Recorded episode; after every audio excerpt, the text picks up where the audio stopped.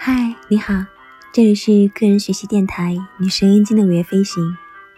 谢谢你来和我一起学习那些让你更聪明的科学性概念。今天我们将要一起学习的是第八十二个概念——认知的卑微。这个概念呢，是由纽约大学婴幼儿语言中心的主任《乱乱脑》一书的作者盖瑞·马库斯。所提出来的。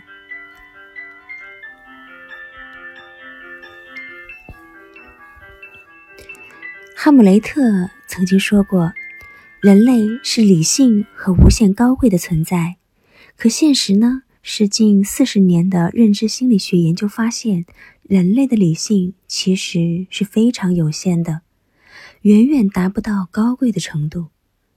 了解我们的有限理性，能够帮助我们成为更好的理性论者。我们所有的限度几乎都源自人类记忆的一个事实，那就是尽管我们擅长将信息存储在大脑里，但是我们却不知道如何提取这些信息。我们可以在几十年后轻易辨认出自己读完高中时的照片，却无法记住昨天的早餐吃了什么。错误的记忆会导致误导性的目击证词，甚至导致错误的判断。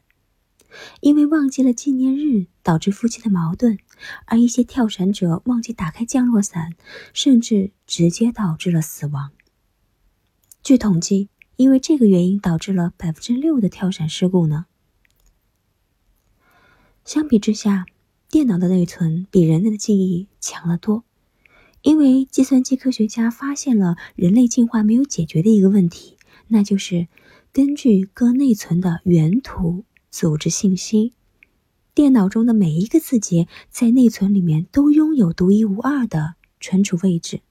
相反，人类似乎缺乏这样的记忆地图，他们不知道某些记忆存储在大脑的哪一个地方，只能依赖线索或者提示，随意的提取信息。这样的结果就导致我们不能系统性的去搜索我们的记忆，结果当然就不如电脑搜索那么可靠喽。人类的记忆对环境的依赖性非常的大，曾经就有一个实验，潜水员在水下做测试的时候，能更好的回忆起那些在水下学习的词汇，即使这些词汇和海洋完全没有关联呢。有些时候，这种对环境的敏感性非常有用。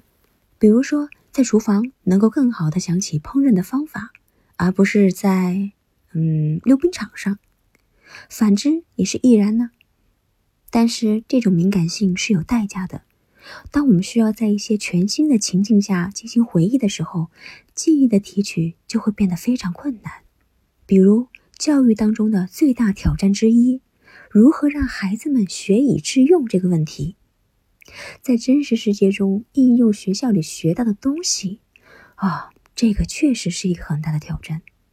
因为由环境驱动的记忆方法，在学校里学到的知识很难迁移到校园之外。最可怕的结果可能是人类总是能够更好的记住和自己信念一致的信息，而不是那些与我们信念相悖的信息。如果两个人意见不一致，他们很可能只是因为各自的信念让他们记住或关注了不同的细节信息而已。更好的思考方式当然是应该评估双方的辩词啊，但是这需要我们强迫自己去了解其他的可能性，而不是去做那些不费吹灰之力就能完成的事情，比如回忆和自己观念一致而非不一致的。那些事情，克服这种被称为正视偏差的心理弱点，需要我们一生不懈的努力。意识到我们深受其害是重要的第一步。我们能够意识到自己大脑的局限，就会努力去改进。通过训练，不仅接受与自己信息一致的一些信念信息，也接受那些不同于自己的其他信息，这样才能够弥补我们自我证实这个天生缺陷和扭曲的记忆。好了，今天的内容就到这里了。希望你每一天都是快乐的，也希望你每一天都有新收获。我们下次再见啦！